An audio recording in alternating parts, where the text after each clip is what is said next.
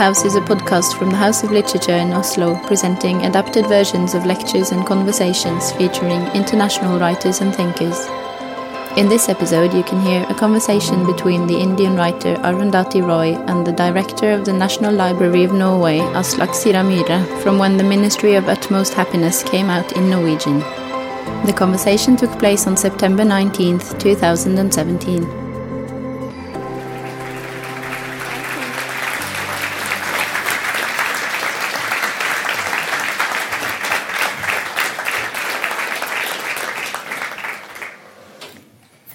Very much. It's a great pleasure to be here and to see all of you in here as well as in the other rooms.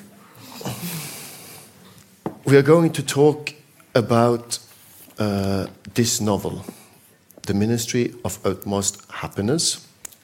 But talking about that, I don't think we can avoid talking about India, about politics, about social issues, and a lot more.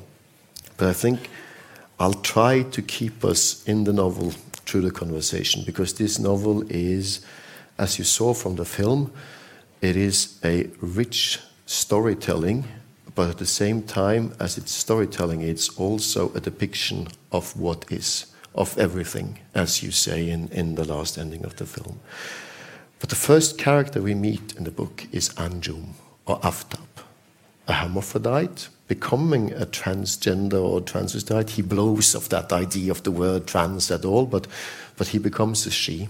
Uh, and he's in many ways also the character we get to know the best. I was wondering if you could start by telling us a bit about Anjum, who she is, and perhaps read a bit more from the beginning of your novel. Sure, sure. Well, Anjum uh, is born uh, as a boy, Aftab, called Aftab to a Shia Muslim family in the old city of Delhi called Shah Jahanabad, which is today it's a, it's the walled city. The the wall is broken in a lot of places, and today, given the rise of the Hindu right, it's it's it's it's always been a Muslim uh, space, but now it's like a ghetto almost. Um, and Aftab is born, as you say, I'll, I'll, read about his birth actually. And, and the thing is that, like many of the other characters in the book, he has a, a border running through him, mm. her. In his case, it's the border of gender. Mm. But it's not that he's, uh, when, when Aftab is about 16, he, he moves into a place that people call the Khwabgah, which means the house of dreams, where he moves in with other people who are called in Urdu hijras, which is a word which means a body inside which a holy soul is trapped. And the hijra community is a community which obviously uh, uh, has existed as a community much before the language of transgender and European rights based um, you know, uh, society sort of began to overlap with the medieval and feudal mm. society that India is. So, so one of the things I often say is India is a, is a country which lives in several centuries mm-hmm. simultaneously. But Anjum moves into the Khwabgah, but she's not, uh, you know, this is not a sociology of the Hijra community, and she's not a symbol of that in any way. She's a very unique person, just like each of the other people in the book. And in fact, um, as you saw, you know those um, those huge saffron um, saffron banded saffron flag processions with swords and stuff. Now in India, that is the norm. And uh, in 2002, she travels to a state called Gujarat in the east of India, where she gets actually caught up in the 2002 massacre, which took place where Modi, who's currently the prime minister, was the chief minister, and thousands of people were slaughtered openly on the modern metropolitan streets of Gujarat. Women were Muslim women were gang raped and killed and burnt, and uh, Anjum actually gets caught up in it not because she's a hijra but because she's a Muslim. Mm-hmm. Escapes because she's a hijra, and often people believe that to kill a hijra will bring them bad luck. Mm. So she thinks of herself as butcher's luck, as a person who is alive because she brought good luck to the murderers. Mm. And when she returns to Delhi, she uh, she's broken, you know, by what she has experienced and seen, and distraught, and isn't able to continue to live in the Khwabgah with her companions, and moves uh, into a graveyard close by, where she begins to live and gradually recover. And then there she begins to enclose the graves of her relatives and build what is eventually the Jannat guest house. Mm-hmm. Jannat in Urdu means paradise. So it's a guest house in the graveyard where each room encloses a friendly grave. And, uh, you know, then the story goes from there. But I'll just read you the, part about Anjum's birth. It's, it's, it's not the beginning of the book, just a little way in. Um,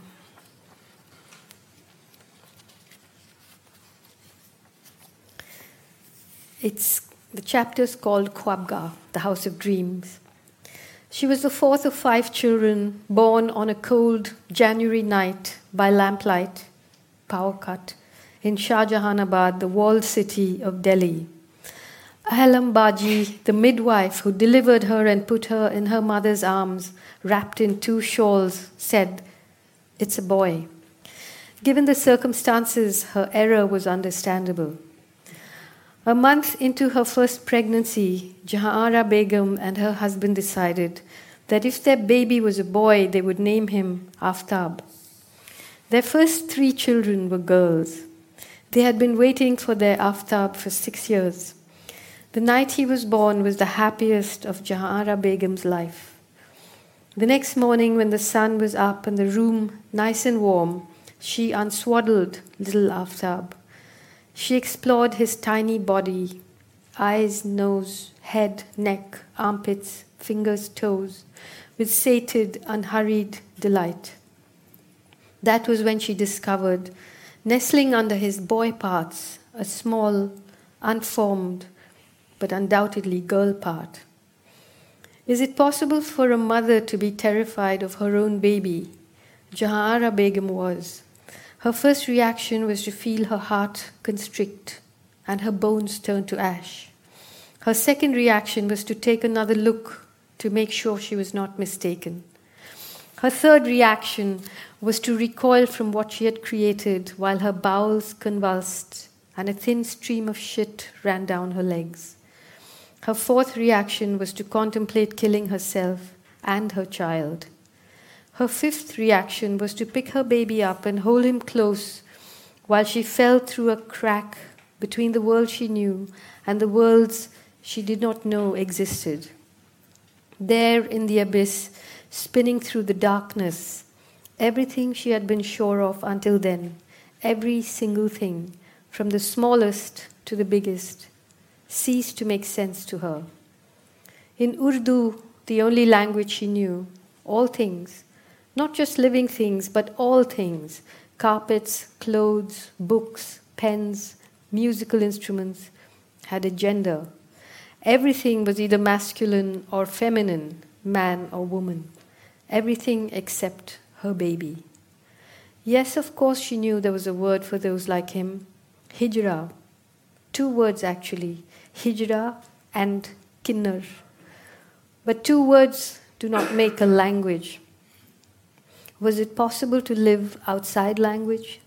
Naturally, this question did not address itself to her in words or as a single lucid sentence.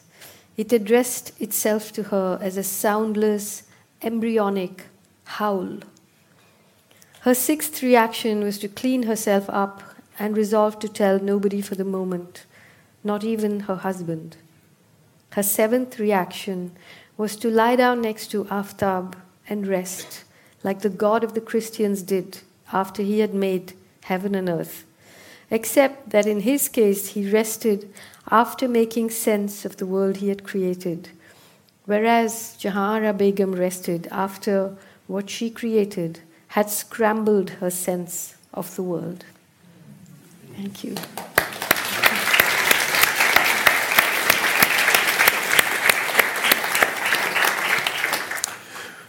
The first part of the ministry is uh, describing uh, Anjum's or Aftab's life to become Anjum and his and hers uh, access into the uh, society of hijras. Uh, and you said that in, in, your first answer that, that there is a, a, tradition that is much older than the language for, for transgender issues in the West uh, for hijras. What are the positions of the because to me it seems you describe a society that exists all over India, at least all over Delhi, in almost feudal in its uh, uh, construction. What is this? Has it been there forever and has it been accepted? Uh, has it? Or it's a there's a system of what they call gharanas, which is also the way classical music works in India, you have gharanas, which are ghar means house, mm-hmm. like households. So a kind of tradition, you know, uh, mm-hmm. a particular tradition of classical music comes from a particular kind of lineage.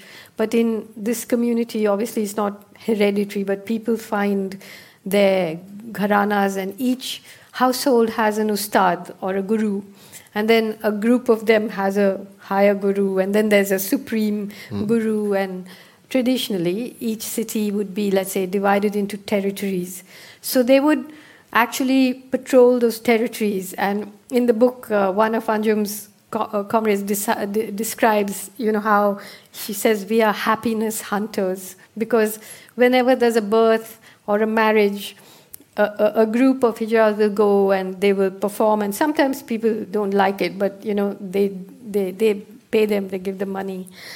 Uh, of course, all that is changing now with this new thing, but uh, it's, it's interesting that in a feudal society that meets a new lang- a society with a new language, which is more progressive in which area is hard to say. Mm. For example, the first Mughal emperor who came to India, Babur, famously wrote his memoirs, which are known as the Baburnama in which he talks quite openly about homosexuality. Mm. Whereas last year, the Supreme Court of India criminalized it. Mm. You know, whereas, uh, whereas uh, legally, recently, a provision has been made for a, a, you know another gender as opposed to just male and female. So it's complicated. But as I said, you know, I don't uh, even even the story of Anjum it, it isn't really about just that, you know, it's about the gradual ways in which, and then the, the then how it picks up pace too, the the majoritarian impulse, the Hinduization, mm. the violence, mm. the emergence, you know, so it's it, it's it's how, uh, for me writing the Ministry of Utmost Happiness was that uh, the challenge was that I don't accept the idea that you know, uh, novels should just be about interiority and uh, the very intimate nature of the characters that you pick up, maybe against a political background. So to me, uh, like you said, it was how do you write about everything? You mm. know, because the air is not departmentalized, you know, like academic institutions. Mm. It's not NGOized. It's not that you can have a, uh, in the air we breathe is issues of caste, of gender, of Kashmir, of love, of intimacy, of of uh, what is global capital doing to this society that's changing so fast, almost by the week. You know how mm. how is that affecting everything? How, uh, so so to me, even inside the novel, there's no departments. Mm-hmm. No, but it, it is, and it is also very true of the feeling when you read the Ministry of Utmost Happiness that there is no department, de, no definitions even. Uh, but but you have for the beginning of the book a main character that many ways lives in the area where definitions go to die uh, between gender and between societies. And Anjum in in her early life as a hijra, she is also very popular with the Western press. She yeah. has a, a, a book of of uh, her own clips where she's in, in, in international media and she becomes some kind of an exotic sort of must do story for all foreign correspondents yes who, before they leave along with the bandit queen and the bird hospital and the begum who lives in the forest and claims to have inherited the kingdom of Awadh or ought to be inheriting the kingdom of yeah. So so the thing is that I mean really it is it is an experiment against domestication you mm. know this book like I, I sometimes think imagine if i had had to write a proposal and give it to a publisher for an advance to describe what the Ministry of Utmost Happiness was about. It would have been impossible, you know. Mm. It would have just, or I could not, once I had written a proposal, I could not have written this book mm. because it had its own energy and the characters had their own. Uh, uh, you know, way of moving through life and moving through stories, and and it was an experiment, you know. So I, I did want to be able to write it, and if I thought I hadn't done what I wanted to do, I, I would have not published it, you know? But I wanted to try how really um, the idea for me was could I, could I look at storytelling like you look at how great cities are planned? Mm. Maybe it starts off with an old settlement, you know, mm. and then it starts circling out and, and you plan it and then people ambush that plan and unauthorized colonies come up and you know uh, migrations happen then you plan it again and then again the unexpected happens and yet a city will always have a form that inscribes itself against the contours of nature. Always. Mm. it will have a form. Mm. and always the chaos will be ordered too in some ways. And you know so it's a process of control and letting it go and control. And and and, uh, and a map of streets big streets little streets courtyards. And you can't know it by driving down the main road. You can't know it unless you walk through and you stop next to the smallest guy or woman and smoke a cigarette and say hello and how's it going and where did you come from and however you can't consume it like an easy thing hmm. you know? So that was my attempt and, and, and in the first, uh, if we try to see the novel as this city developing, uh, Anjum uh, starts in Old Delhi. Uh, and as you said, and, and, also described here in the imagery in the, in the film, uh, she experiences something really extreme uh, in many sense the Gujarat exodus of Muslims, which is, is perhaps the most symbolic event. The massacre, I mean, they massacre, still live yeah. there ma the massacre of yeah. Muslims. Yeah. Uh, uh, and as you also say, she is protected from this by the fact that she is Hijra. Uh, so it's bad luck to kill her, and she comes home with this mark and builds her, her life on In the, the cemetery, as you said. Mm. But just before we the novel turns around to the other characters, something happens uh, in India where she is entwined into it, which is called the, the second freedom movement of India or, or something like that. There's uh, a large hunger strike led by somebody who you call the, the old baby. Uh, old man baby. Old man baby, uh, uh, uh old Gandhist uh, bureaucrat that, that becomes the vocal point for an anti bureaucracy movement.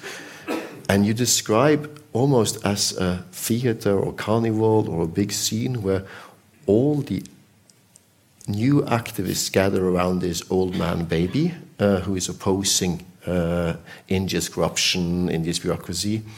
And at the same time, all the other activists are at the same site the uh, Bhopal activists, the activists uh, for women's liberation, the activists for the for the Adivasi in in the south, and all this. And this scenery uh, you create here, uh, Anjum comes into as a stranger. How does she see this? Actually, uh, you know, when when I started writing the Ministry of Utmost Happiness, it was obviously I had been uh, traveling uh, after the God of Small Things. I had been traveling through these landscapes, writing, arguing, fighting, getting into trouble, all of that, very much immersed in, in these battles.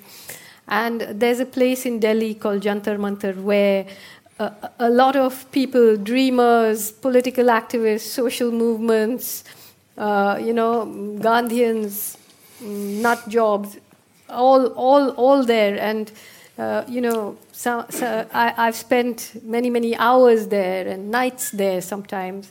And in fact, I was there one night when um, a baby appeared, like an abandoned baby appeared. And suddenly, all these movements and people full of political wisdom and people full of perspective and understanding and radical politics just didn't know what to do with this baby. you know, what, what do you do? And uh, I, I, it, it affected me, and I thought, even I didn't know, obviously, what to do with the baby. and so um, I thought about it a lot, you know, and actually, although that scenario is uh, you know, somewhere towards the middle of the book. It's the nerve center mm-hmm. of the book, mm-hmm. and and there's you know the the Kashmiri mothers of the disappeared. Ten thousand people disappeared in the war in Kashmir. Also there in Jantar Mantar, and suddenly they. The mothers of the disappeared don't know what to do with the baby that has appeared, you know. Mm-hmm. And Anjum is there uh, for for reasons where I mean that is also described in the book mm-hmm. how she post the Gujarat massacre becomes someone who's fascinated by trying to understand the political s- situation and she has adopted a little girl and is very, very protective of her and therefore struggling to understand how to protect her. Mm-hmm. And so she's constantly wanting to, what she says, help the poor. And her co hijras say, but which poors would want to be helped by us, you know, because they're so scared of us and so on. And so she's there. And and she just says, But how can you call the police? Because everyone decides to call the police to give the baby over. Of all and, things. And yeah, and she says, Give the baby to me, mm. you know? And um, yes, this whole, uh, you know, I mean, I'm sure all of you are familiar with the idea of movements in many places which are against corruption. This happened a, a few years ago in India, and everybody, it was, it was sort of billed as the second freedom movement or the Arab Spring. And I was terrified by it, frankly, because, you know, I, in fact, tried to argue for corruption at that point. because I said, look, we're a country that, in which most people are technically illegal. All the squatters, all the slum dwellers, all the hawkers on the streets, everybody pays the police a little bit and manages to get by. And this movement, which was just being backed by the middle class, mm.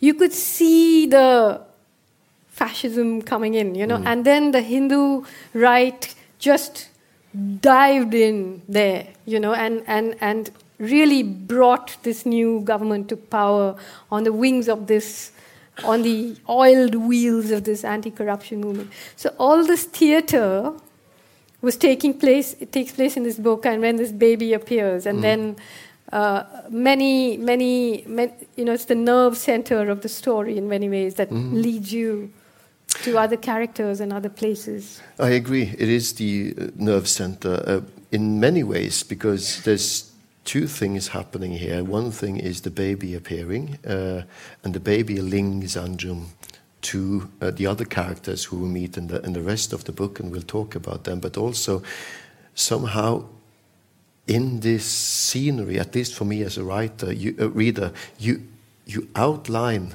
the political activism of decades in India and create a scene of it where I have the feeling uh, that instead of being uh, agitating for one or each of them, you describe in a way where I can both laugh, envy, and support all of them in different ways of how you see it, except the big, the old man baby and his new activism, which is backed by the mi middle class, by the media, by the politicians, and becomes like the attacking point for, for the right wing Hindus. It's a really interesting scene which I had to read again and again. And I If you haven't read it yet, do many times because if there was a book that was called How to Write About Politics, this scene would be the example. But, but, but, but at that point, Anjum wants the baby for herself because uh, her other baby has, she feels, abandoned her uh, for another Hijra as a yeah. mother. And, uh, but she doesn't get it. Instead, three other characters appear. Tilo, the uh, woman that is, at that time we don't know, but gets the baby, and her three lovers, or the three men Tilo in love with her. Yeah. Uh, Garson Hobart, Naga, and Musa.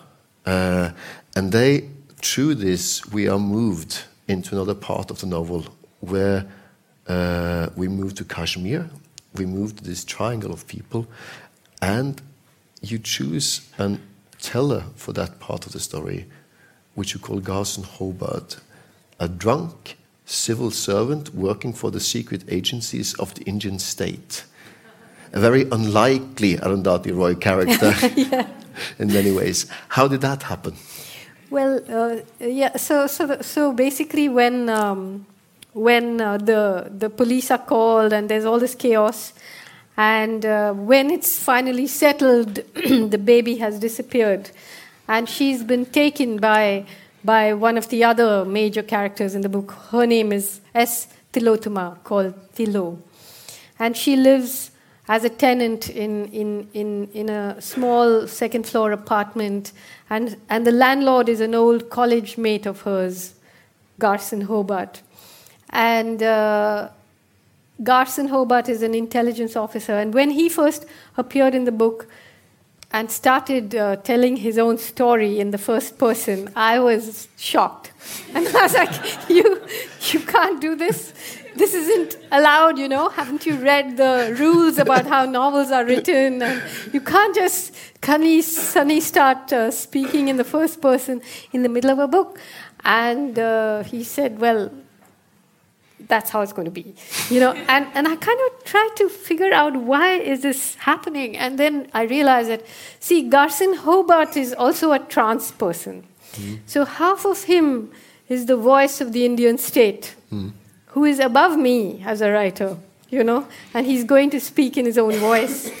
And half of him is the thwarted, drunken lover. Mm. And he has, uh, I don't know, uh, in Hindi, the word is tehrav, you know, which means that ability to wait, the gravity and the ability to wait, which the state has. You hmm. know, he sees things that other people see but he doesn't react like a human being. You know, mm. he puts it into perspective. He gives you the other side. He, you know, he's and a very, very intelligent person. And even about himself, he doesn't react like a human being. Mm. He's, he's got a very clear-eyed view of himself, and he begins to.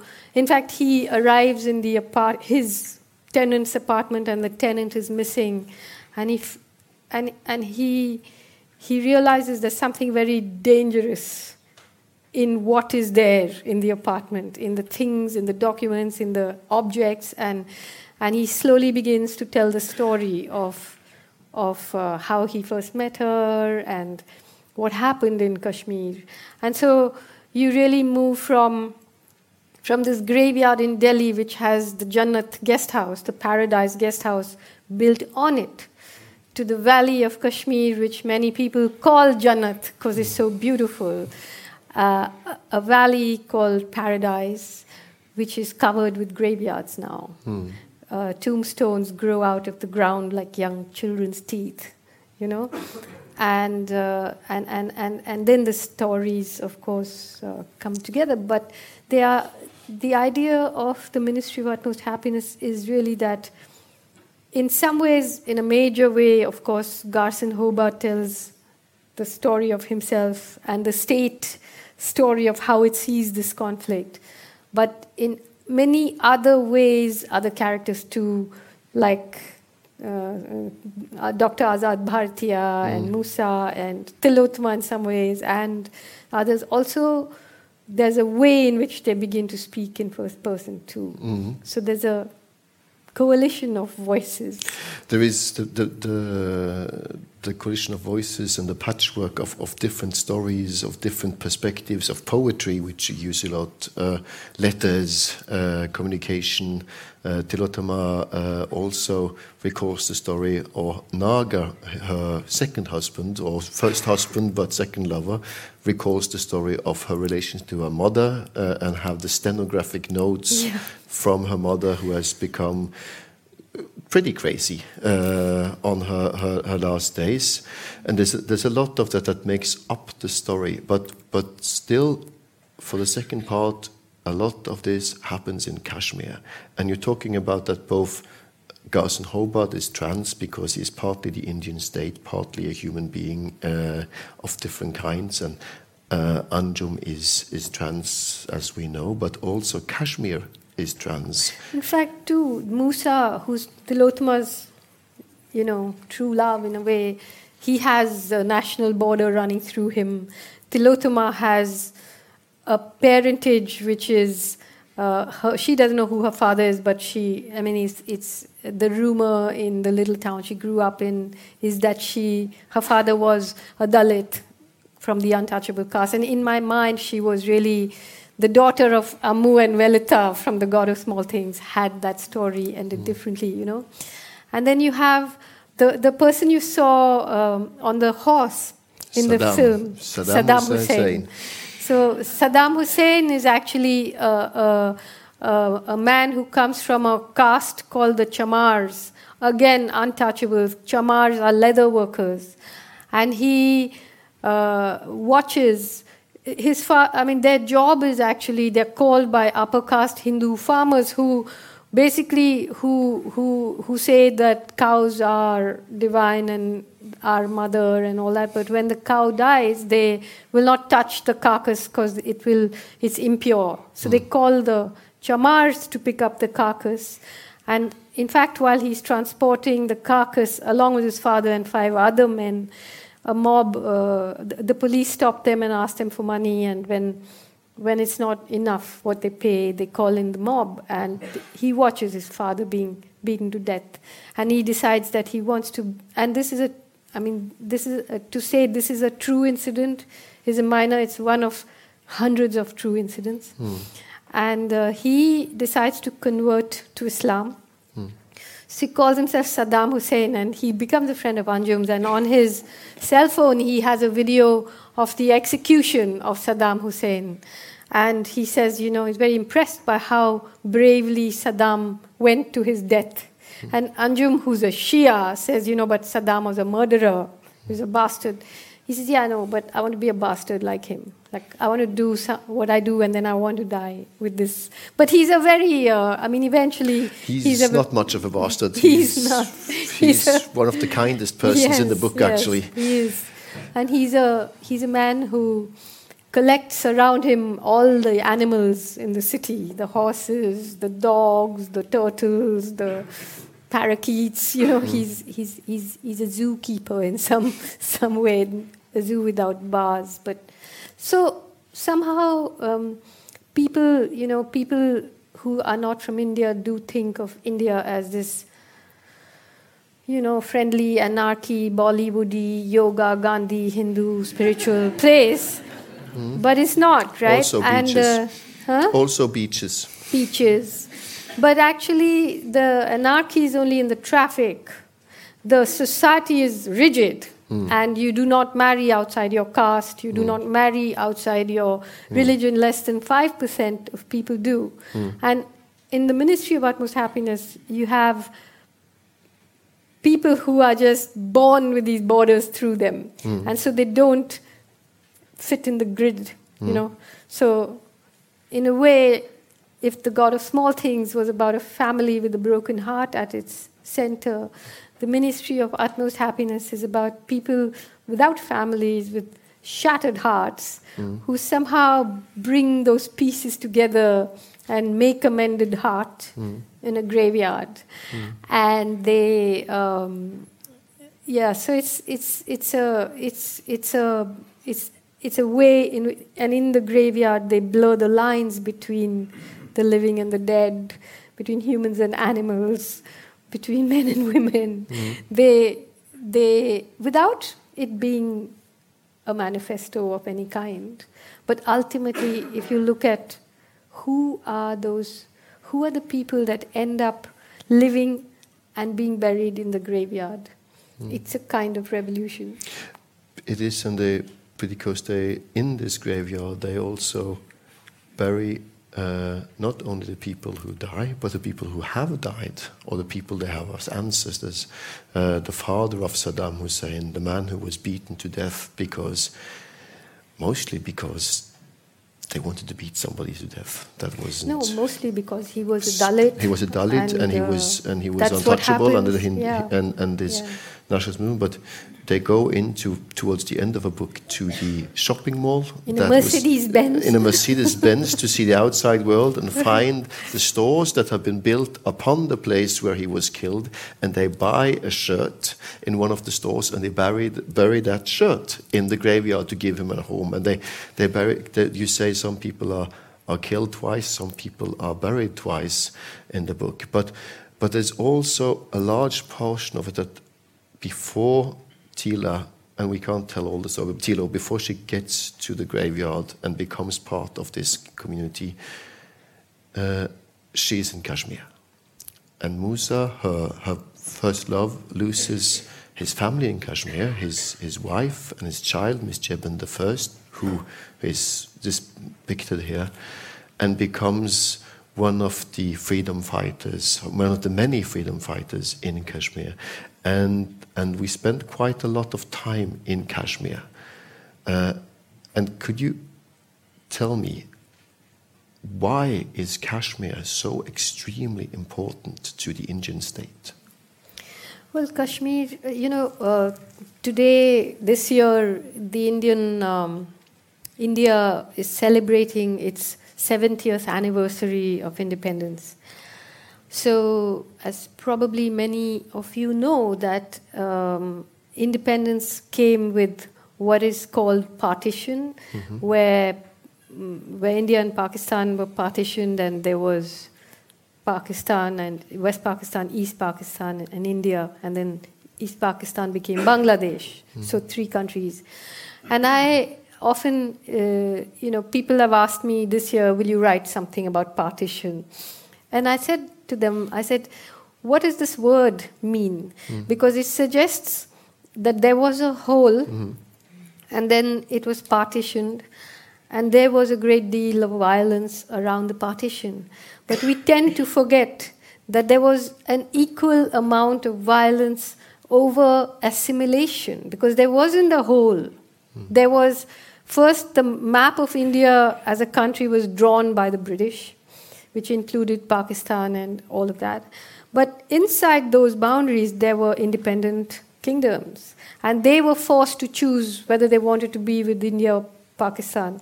And Kashmir was on the border and therefore is often called the unfinished business of Pakistan because it had a Hindu king against whom its own subjects had been agitating for a long time.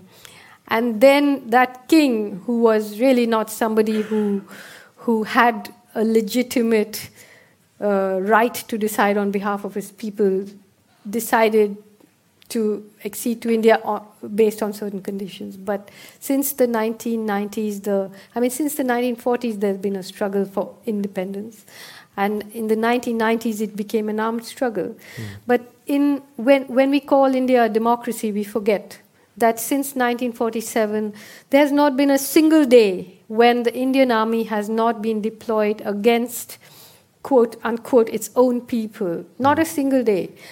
Uh, Nagaland, Mizoram, Assam, Punjab, Kashmir, it goes on.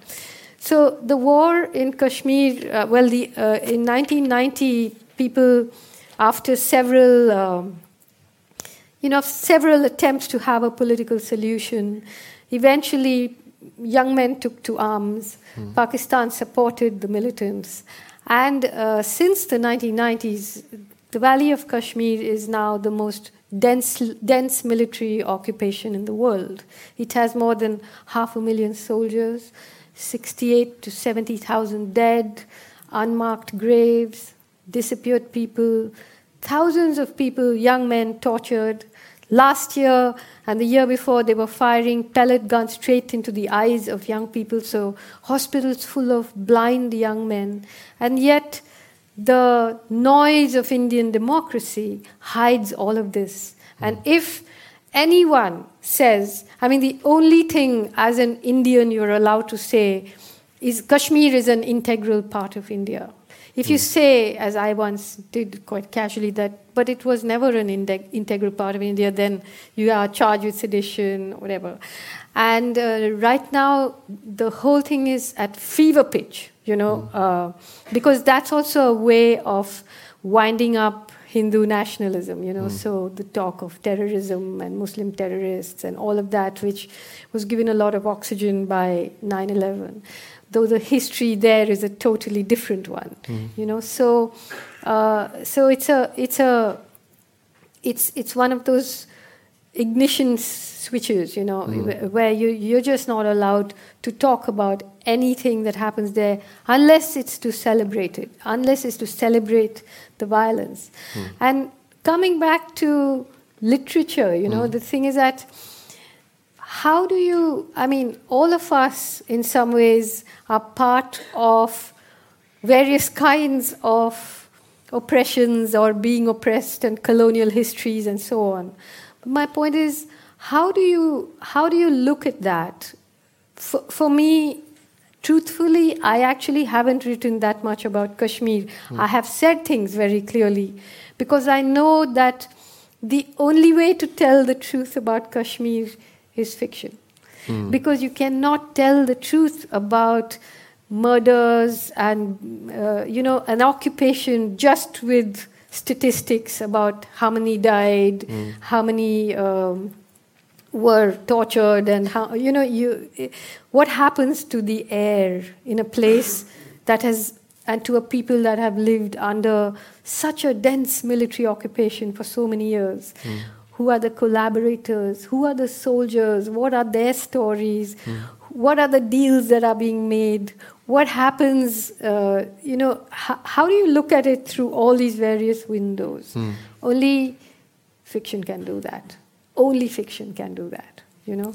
And that's why, to me, literature is such a, I mean, fiction is such a, a, a wonderful thing because unlike what people keep trying to say, that oh, is it real or is it fiction? To me, fiction is truth, mm. you know, and not because it's factually true, mm. but because it's musically true. Mm. Because you tell a story and you know it's true not because of its facts, because but because of its timbre, hmm. because you know the note it hits and you can hear it and you know it's true.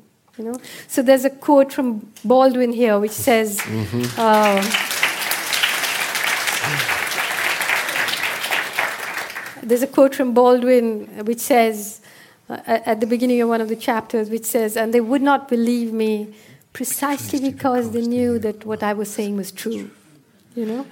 It's a wonderful quote. So yeah. It's in my notes. I wanted to ask you about that. But, but talking, since you're now talking about how to write about the truth, the non-truth, in, in Norway and parts of European American writing, we have a large ongoing debate about what is called reality literature, where you write fiction, but one can recognize family life, characters in the private sense.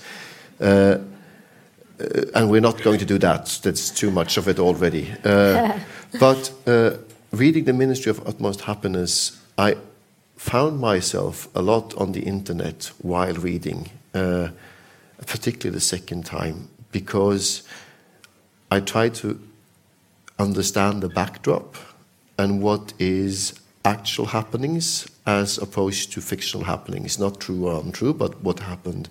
And what I realized is that a lot of your characters, even in this book, are recognizable characters from contemporary Indian politics. The Prime Minister Modi, he's here, Lala. I didn't say that. Uh, no, no. what seems to be very, well, I, I, would claim he was here, yes, uh, uh, and, and, also uh, uh, uh, the, the, the, the old a fat baby. Uh, he has, has, a name, Anna Hazare, uh, or there's someone who looks like him. Uh, look on, at uh, them, don't look at me. Out there on the internet, there's somebody who looks like him and, and was present. Uh, and even, even uh, one of the many butchers of Kashmir, and a quite important figure in the book, Avrit, Avrik Singh. Avrik Singh mm who is the adversary of both Garson Hobart, Musa and, Tilo uh, in many ways in, in this book, ends his life in exile as a refugee in the US, uh, killing himself, his, his wife, and his children.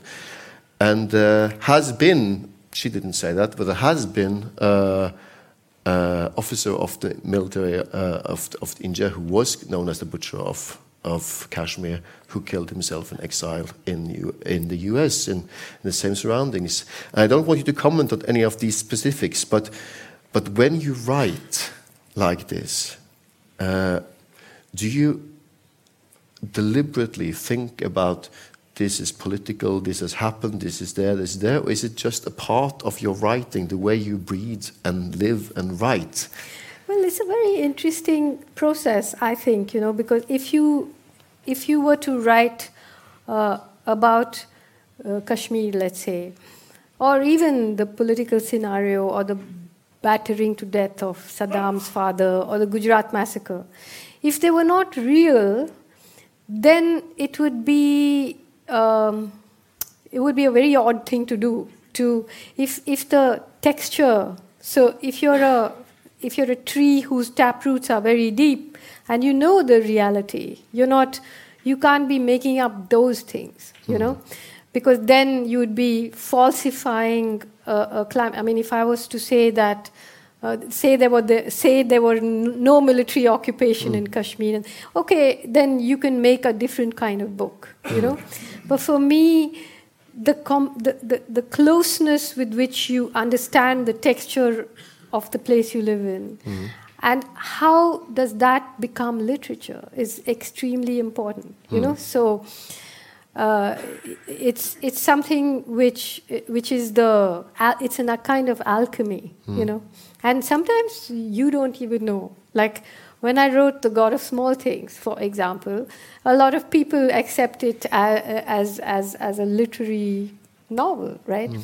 My mother asked me, you know, there was a part in The God of Small Things where Estha and Rahel, the children, are watching their parents fight mm. and saying, You take them, I don't want them, you take them. And they watch their parents grow huge like giants mm. when they fight. So she asked me, How do you remember this? I said, I, I made it up, I don't remember it. she said, No, it really happened, you know? So the, the, the, the, the fiction writer is a ruthless person mm. and must be, mm. you know. So, uh, like I said, the, it doesn't matter. Eventually, the truth of something is in the timbre, mm. you know. It's in the texture, it's in the tone. Hmm. It cannot be, and, and if it's falsified, you'll understand it. And if otherwise, it's good fiction, you know. And the politics and the political back curtain of this book is, you could say another way, would it be possible for the writer Arundhati Roy to write a book that didn't have such a back curtain? Would it? Because it seems to me, uh, Andrea said something, and you have been addressing this both wisely and, and eloquent lately. Uh, that people try to create a, a, a divergence between being a writer and being an activist. So he said, no, she was a writer, but she's been an activist for 20 years, and now she's a writer again because it says fiction somewhere here. Yeah. And you always said that you don't accept this uh, because you've been a writer all the way, and it's part of your work. And it, in many ways, it seems that this book also mirrors what you've been doing for the past 20 years and all the experiences you have in all the places you've been.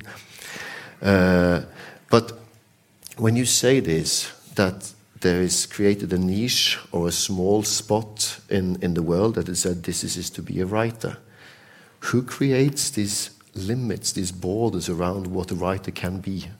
Well, but people say, you know, she's a, often they say she's a writer, activist, and I say, what's that? It sounds like a sofa bed or something. what does it mean? Because this word activist is such a new word, and I don't know where it came from. You know, in the olden days, writers, that's what writers did. They wrote about the world they lived in, they wrote about it in different ways. They wrote fiction, they wrote non-fiction.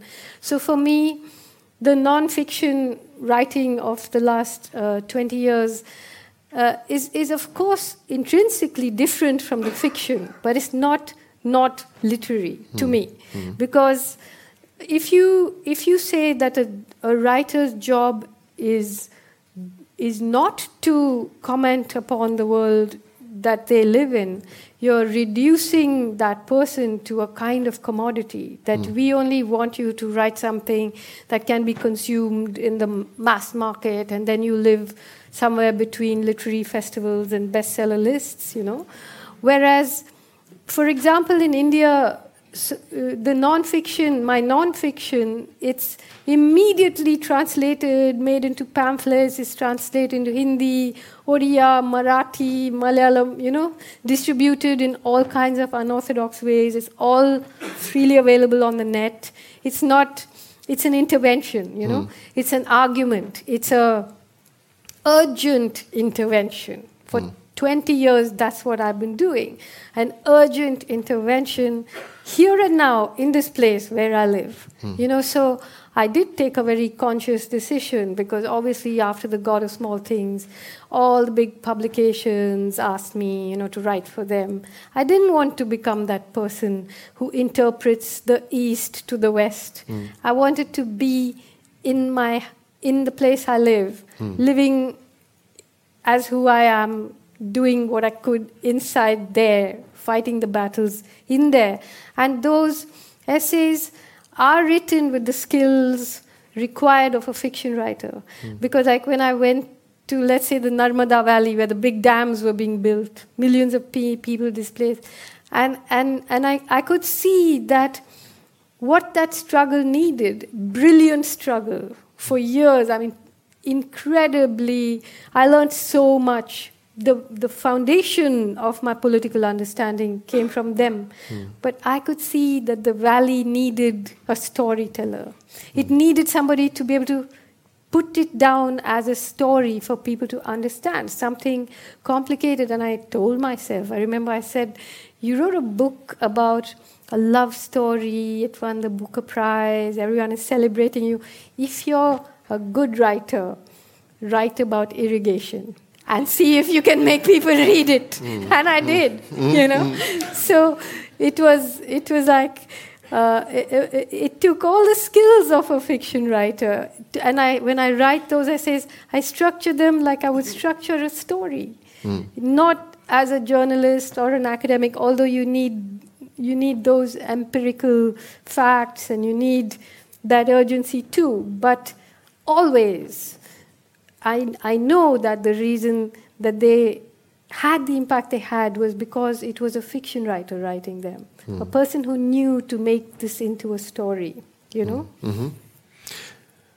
This, uh, uh, because we're closing to the end, unfortunately, but uh, the novel ends in many ways in two different places because it ends at one point in the cemetery where the characters meet and also find as you say, their shattered hearts being pieced together with a little piece of each and one's heart. It becomes a, a heart and a, and, a, and a, home and a warm place and, and a, good place for me as a reader to be. But at the same time, outside of the Jannat, outside of the cemetery, uh, it's a pretty dark novel uh, reading. Uh, you're describing India as a patchwork of different people, of languages, of uh, cultures, of history, of decades or centuries, as you say. Feudalism li living next to, to global capitalism, next to Facebook, next to all these other things. And, and you also take in the Adivasis, the uh, indigenous people living in hundreds, millions in, in, the, in the forests, uh, fighting with the Maoists towards the modern India and what's happening to them and the suppression. All this is there. and it seems to me that it's you're describing a country that is extremely faceted and always have been, but it meets a wave, a political wave of neo-fascism uh, as Hindu nationalism, which has starts in Gujarat and ends up in the prime minister's office and builds up to a wave that hits India. And in one part, actually, it seems like we're almost in the future. We're talking about how this will keep this this wheel will keep turning and changing India uh, into something that sounds scary, scary and extreme. What what kind of India is is developing now? What is happening to India? Well, you know, honestly, it is terrifying what's happening. The fact is that the prime minister, many senior ministers who are in government, many senior people in, in the institutions of power, they all belong to an organization, not a political party, but an organization called the RSS. The RSS was set up in the 1920s openly along the lines of European fascism. Many of the ideologues say that the Muslims of India are like the Jews of Germany. They have always worked towards wanting to declare India a Hindu country, like Pakistan is a Muslim country, to change the constitution of India, which says it's a socialist secular republic. So the process really started in the 1920s, you know, and there's been a great amount of, uh, I mean, I would say um, there are there are a lot of things that that I would even go to the extent of calling dishonest, intellectually dishonest. You know, uh, for example, I mean, I'm not going to talk about it now, but I've written about it, the role that Gandhi played in all of this, and so on. And um, now we are in a stage where the RSS is the most powerful organization in the country. It has hundreds of thousands of volunteers. You know, they all do this kind of military drills. They have their own uh, schools. They are changing the school curriculum everywhere. They have their own publishing. They have their own social work. They, they have worked very, very hard, harder than any other any other political or ideological formation. You know, so they have they they now control literally the country and all institutions. So, how it's going to pan out is really hard to say. I mean, uh, as you as you know, uh, dissidents are being assassinated. Last week, uh, a journalist, a woman journalist, was killed, just shot dead. No, you can't blame the RSS for it, but the climate that it has created allows vigilantes to do mm. this kind of thing. And, uh, you know, but Hindu nationalism went hand in hand with, with this new corporate privatization, liberalization, structural adjustment thing, you know. So now that that uh, wheel is beginning to collapse because the the the growth rate which the uh, created this new dynamic economy has now frozen first froze and then began to dive and this new middle class that was full of exhilaration, sitting in a plane waiting to take off, has found the aircraft frozen in midair, and the exhilaration is turning into panic. And that is why all this rage on the anti corruption movements and the rage kind of expresses itself in all sorts of ways. And one of the ways was the Hindu nationalism. But now the, the economy is collapsing so fast that uh, you know, will people see that this was just a, a way of uh, hiding a lot of things, or will they? Uh, will they turn once more upon the vulnerable? One doesn't mm. know. Uh, it, it's poised at a very terrifying place right now. Uh, I promised you not to talk about martyrdom and other things, but I will ask you to comment on one thing. You mentioned a, a, woman journalist that was killed, an activist journalist, just a week ago, uh, and there's been a lot of this happening. The fact that many as you of the uh, vocal uh, opposition towards this development, this Hindu nationalism, this idea of a unified India under one religion, one rule, one ID, are women.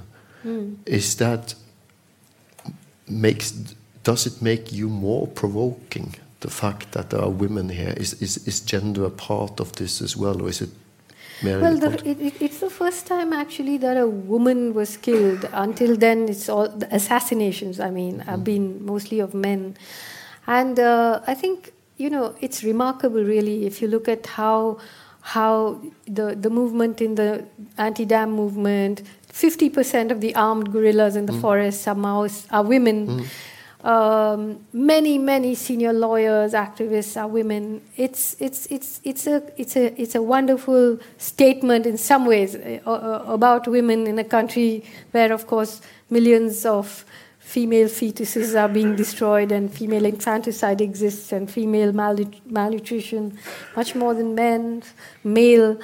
But, uh, you know, I mean, all of us know that we are operating in a difficult climate. So, you know, there are thousands of people who are indigenous people, activists, rural activists, small town journalists who are in jail, no lawyers, no help, no charges. They just held, you know. So it's a it's a it's a country where it's a democracy for the elite, and then there's no democracy for the rest. And yet, obviously, people participate wholeheartedly in elections because it's the only place they have. But democracy, if it only means elections and nothing else, becomes majoritarianism, you know. This India uh, you have described in, in the Ministry of Utmost Happiness, and you've done it as you stated, and I totally agree with you, not in the form of uh, uh, a, a, kind of political program or in any way, uh, not even agitating because you're describing more than taking a position. You are showing us the all the parts of this India, of this development. But there is one place, and you also quoted it in the film, where you give something as a, if not a disclaimer, more kind of a, a paragraph or, or, aim for the novel, and you say how to tell a shattered story uh, by becoming by slowly becoming everybody.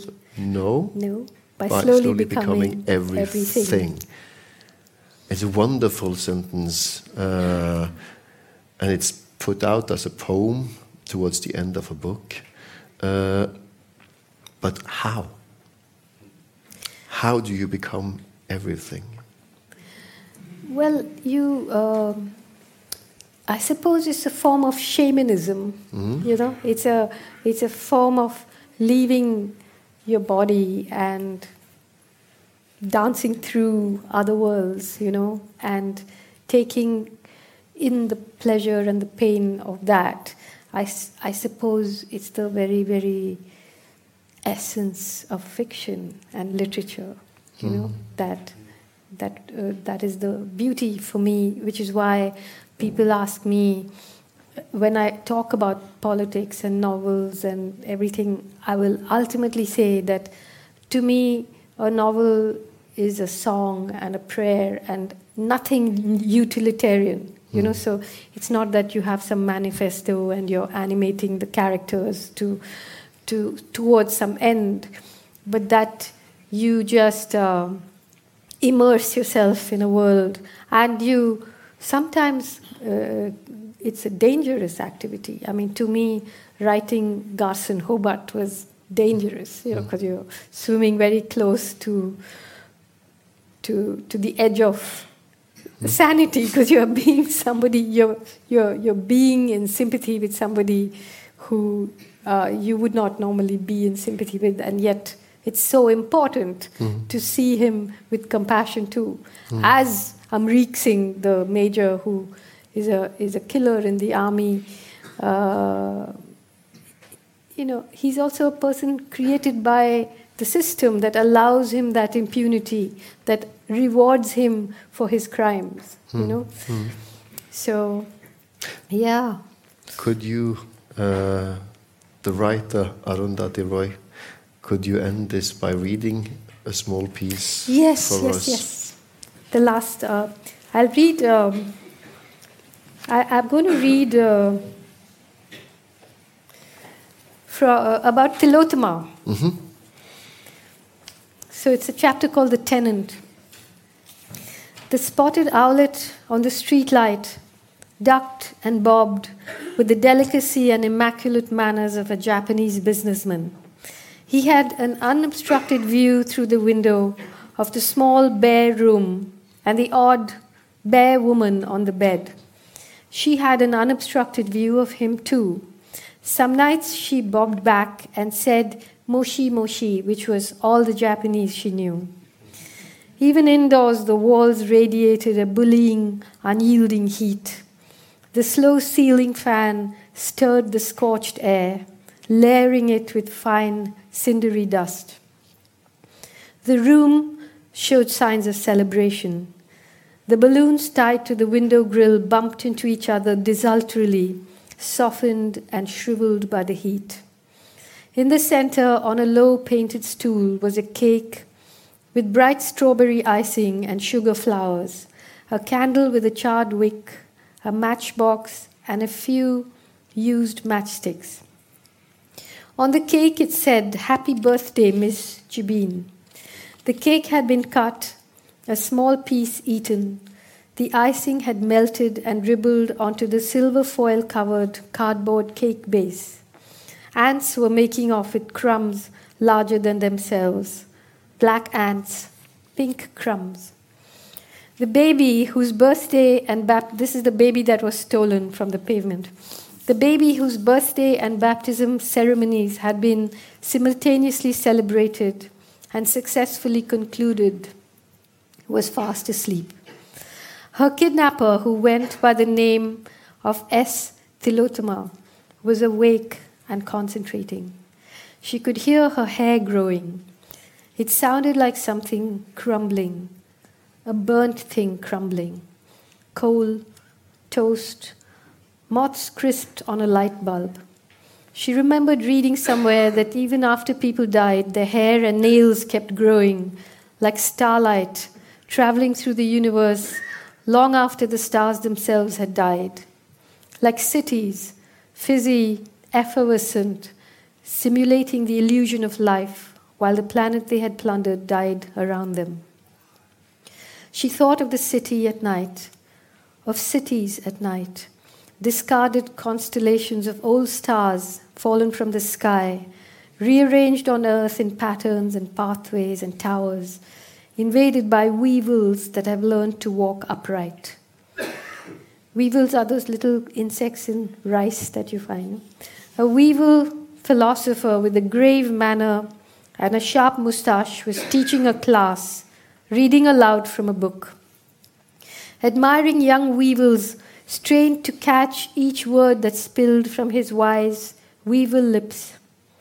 Nietzsche believed that if pity were to become the core of ethics, misery would become contagious and happiness an object of suspicion.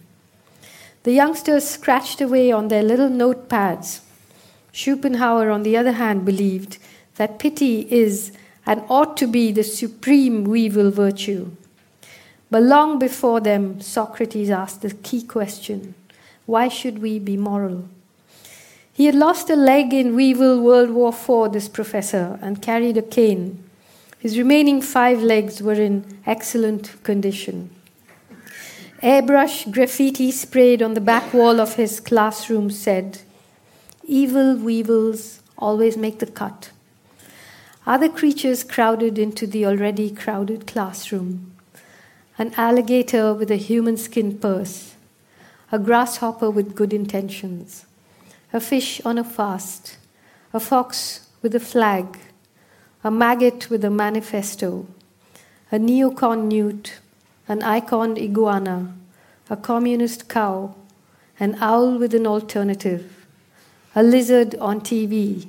Hello and welcome. You're watching Lizard News at 9. There's been a blizzard on Lizard Island. The baby was the beginning of something. This much the kidnapper knew. Her bones had whispered this to her that night, the said night, the concerned night, the aforementioned night. the night hereinafter referred to as the night, when she made her move on the pavement. And her bones were nothing if not reliable informants. The baby was Miss Jebin returned. Returned, that is, not to her. Miss Jebin the first was never hers, but to the world. Miss Jebin the second, when she was grown to be a lady, would settle accounts and square the books. Miss Jebin would turn the tide. There was hope yet for the evil, weevil world. Thank. You